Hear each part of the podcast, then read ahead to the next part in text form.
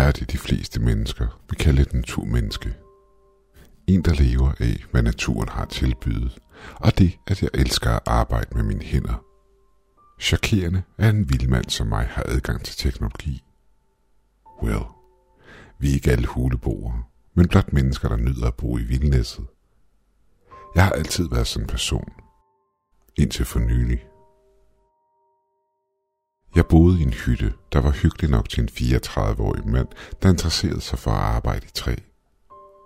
Jeg boede selvfølgelig ikke helt ude i vildnæsset, da der var en lille by et par kilometer væk, men stadigvæk langt nok væk til, at jeg kunne nyde freden og roen, der fulgte med, når man bor midt i naturen. Og langt nok væk fra alt, til at være helt alene. Men en aften, hvor jeg var blevet færdig med at lukke min høns ind for natten, sad jeg på min terrasse og stirrede op på månen, imens jeg nåede en pip tobak. På et tidspunkt hører jeg en lyd, der allermest minder om en blanding af fugle, der fløjter, og græshopper, der gnider deres vinger sammen. Da jeg var det eneste menneske i Miles omkreds, slog det hen til at være et dyr. Jeg mener, hvad kunne det ellers være herude? Selvom lyden var mærkelig, var den nærmest beroligende. Og efter at have siddet og lyttet til den et stykke tid, stoppede den pludselig. Det var mærkeligt. For i samme øjeblik som fløjtelyden stoppede, stoppede alle andre lyde i skoven. Jeg kunne ikke høre vindens raslen i trækronerne, eller for den sags skyld bækken, der løb bag huset. Det var som om nogen havde trykket på mute-knappen. Der var så stille, at jeg med lethed kunne troet, at lyden fra min egen vejrtrækning stammede fra et dyr. Jeg skulle lige til at spørge mig selv, om jeg var ved at blive sindssyg, da lyden i skoven vendte tilbage. Jeg slukkede min pibe, rejste mig op og begav mig indenfor i hytten. Jeg lavede mig noget aftensmad og skænkede mig selv et glas stærk bourbon. Da jeg havde spist og var ved at være færdig med oprydningen af køkkenet, hørte jeg en lyd fra kukkeuret, der hang over komfuret. Jeg ved, det ikke lyder som noget særligt, men det ur har ikke virket i mange år, og er for det meste kun en vægdekoration, jeg har hængende på væggen. Da jeg stod og kiggede på uret, stadig forundret over, at det kan lyd fra sig, gik det op for mig, at det er kukkede, men at det var fløjten, som jeg havde hørt tidligere på aftenen. Og endnu en gang, da fløjtelydene stoppede, gjorde min hørelse også. Jeg slog det hen til at være på grund af, at jeg havde arbejdet for hårdt, og nu hørte tingene på grund af overanstrengelser. Så jeg besluttede mig for at gå i seng. Men det var her tingene begyndte at blive mærkelige. Da jeg vågnede den efterfølgende morgen og gjorde mig klar til endnu en lang dag, lagde jeg mærke til aftensmaden fra i går, som jeg ikke havde fået ryddet op, og blevet fjernet fra tallerkenen. Jeg prøvede at rationalisere det over for mig selv. Måske havde jeg alligevel spist det sidste mad. Men så igen, tallerkenen og indpakningsfolie lå der på bordet. Endnu en gang prøvede jeg at rationalisere det. Det glas bourbon havde jo også været stort. Så jeg slog det hen og fortsatte dagens gøremål. Jeg gik udenfor for at lukke hønsene ud, da jeg så det. Det var et pænt fucked up syn, der mødte mig. Min høns var blevet brutalt slagtet. Det var ikke det, at min høns var døde. Jeg har før prøvet at miste min høns til dyr, der blot leder efter noget at spise. Men der var ingen af mine høns, der bare tegn af at være blevet spist. Det gjorde mig en smule nervøs. Alle bare præg af at være blevet slagtet på grusomste vis. Det var i en sådan grad, at det hvide rækværk, der skulle holde dem inden, var sprøjtet til med blod. To af hønsene var endda komplet udhulet. Ingen knogler og ingen organer. Det var blot tomme hylstre. Andre var blevet spidet på selve hegnet, der skulle holde dem inde. Hvad end der havde gjort det her, var ikke på udkig efter et nemt måltid, men havde gjort det for selve jagtens skyld. Jeg besluttede mig for, at noget skulle gøres, så jeg tog en tur til byen. Til mit held var der for kort tid siden åbnet en hardwarebutik op, så jeg besluttede mig for at købe nogle overvågningskameraer. Hey, du er ham vildmand, der bor ude i skoven, ikke? sagde ekspedienten, da han slog min køb ind i kasseapparatet. Han har ikke været mere end 18 år, og havde det klassiske gammel nok til at gro ansigtshår, men ikke gammel nok til at gro et fuldskægsluk, med dertil hørende slidte bukser og en falmet t-shirt. Han mindede mig mest af alt om min bror, da han groede på i baghaven i gymnasietiden. Men trods det var han en flink fyr. Han havde en meget stærk Make Love Not War vibe omkring sig. Jeg lå i det, jeg rakte ned i lommen efter min pung. Jeg vidste ikke, jeg havde så stort et ry, sagde jeg. Han returnerede min latter og svarede, Dude, du er en legende på skolen. Alle her omkring er så formelle, men du lever af, hvad naturen giver dig, og hvad du selv kan bygge med dine hænder. Det lort er hardcore, udbrød han, næsten som om han var gået i fanboy-mode over mig. Jeg så på hans navneskilt, der hang på hans t-shirt, hvorpå navnet Spliffy stod. Jeg smågrinte over hans navn. Jeg var i færd med at afslutte handlen, da han spurgte mig, hvad skal du med al den tech? Jeg holdt en kort pause, hvilket ledte ham til endnu et spørgsmål. Du har været vildmand, siden jeg gik i første klasse. Hvorfor den pludselige ændring? Jeg har hørt nogle underlige lyde i skoven. Noget, jeg aldrig har hørt før. Plus det, at hvad det så end er, så har det dræbt min høns, svarede jeg, imens jeg rakte ham mit kreditkort. Så bare nogle mærkelige lyde, svarede han, imens han kørte mit kort igennem maskinen. Efter en kort pause valgte jeg så at nævne fænomenet ved at alle lydene forsvandt.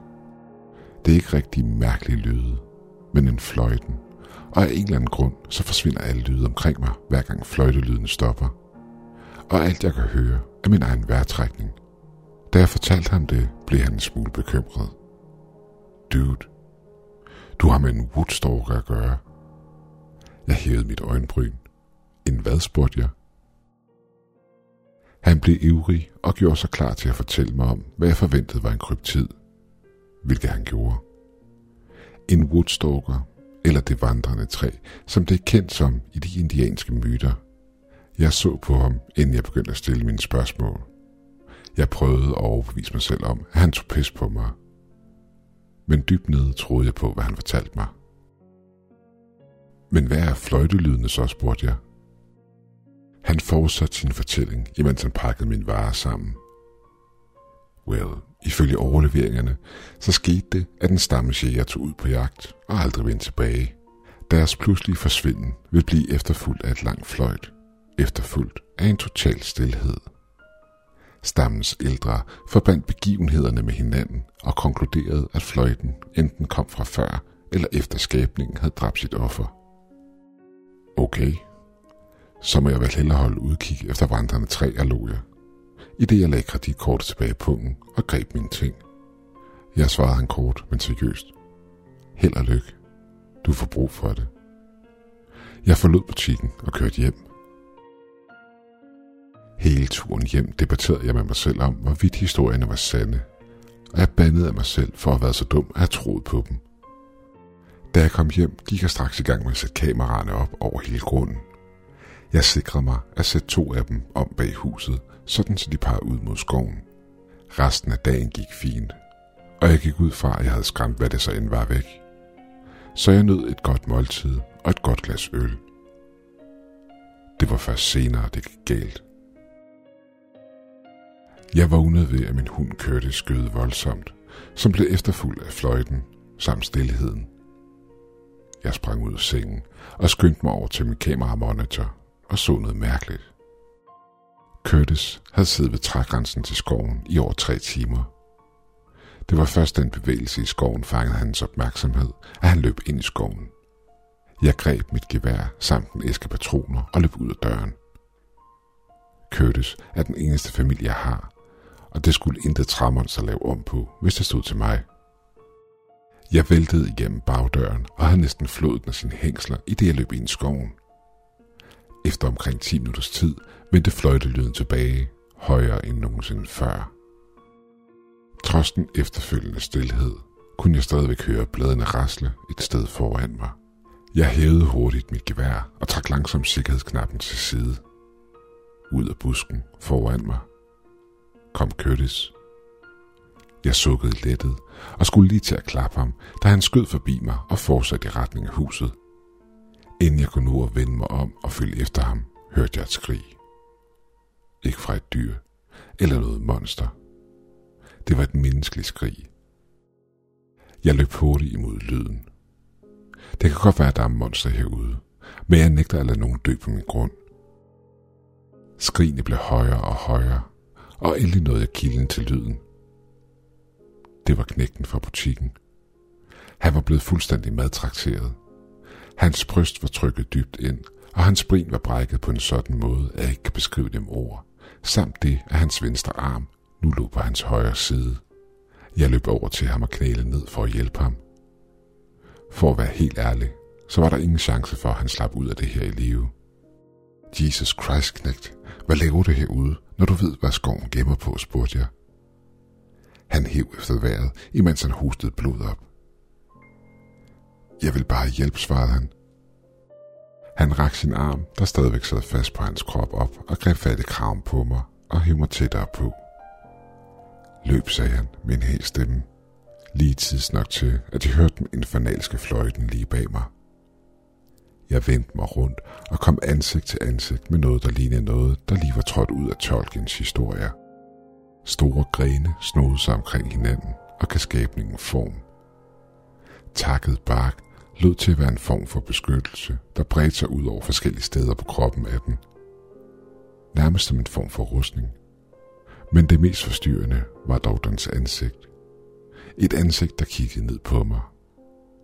Samme ansigt, der for kort tid siden havde bedt mig om at løbe. Den havde ikke stjålet hans ansigt, men mere udskåret det på sin egen krop. Det var som at se ind i en maske, der var forstyrrende virkelig. Jeg kunne se smerten og ledelserne fra knægten gengivet i den. Jeg var lammet af frygt, i det den langsomt kom hen imod mig. Lyde af grene, der knækkede, ekkoede igennem den mørke skov, hver gang den tog et skridt. Langsomt begyndte jeg at bevæge mig væk fra skabningen. I det min hånd ramte geværskiftet, blev jeg mindet om, at jeg ikke var helt forsvarsløs. Jeg greb geværet og sigtede på væsenet foran mig, inden jeg trykkede på aftrækkeren. Skuddet ramte og slog skabningen tilbage, inden den væssede af mig. Da jeg så, skuden havde en effekt, fortsatte jeg med at skyde, til der lå en bunke tomme patroner foran mine fødder.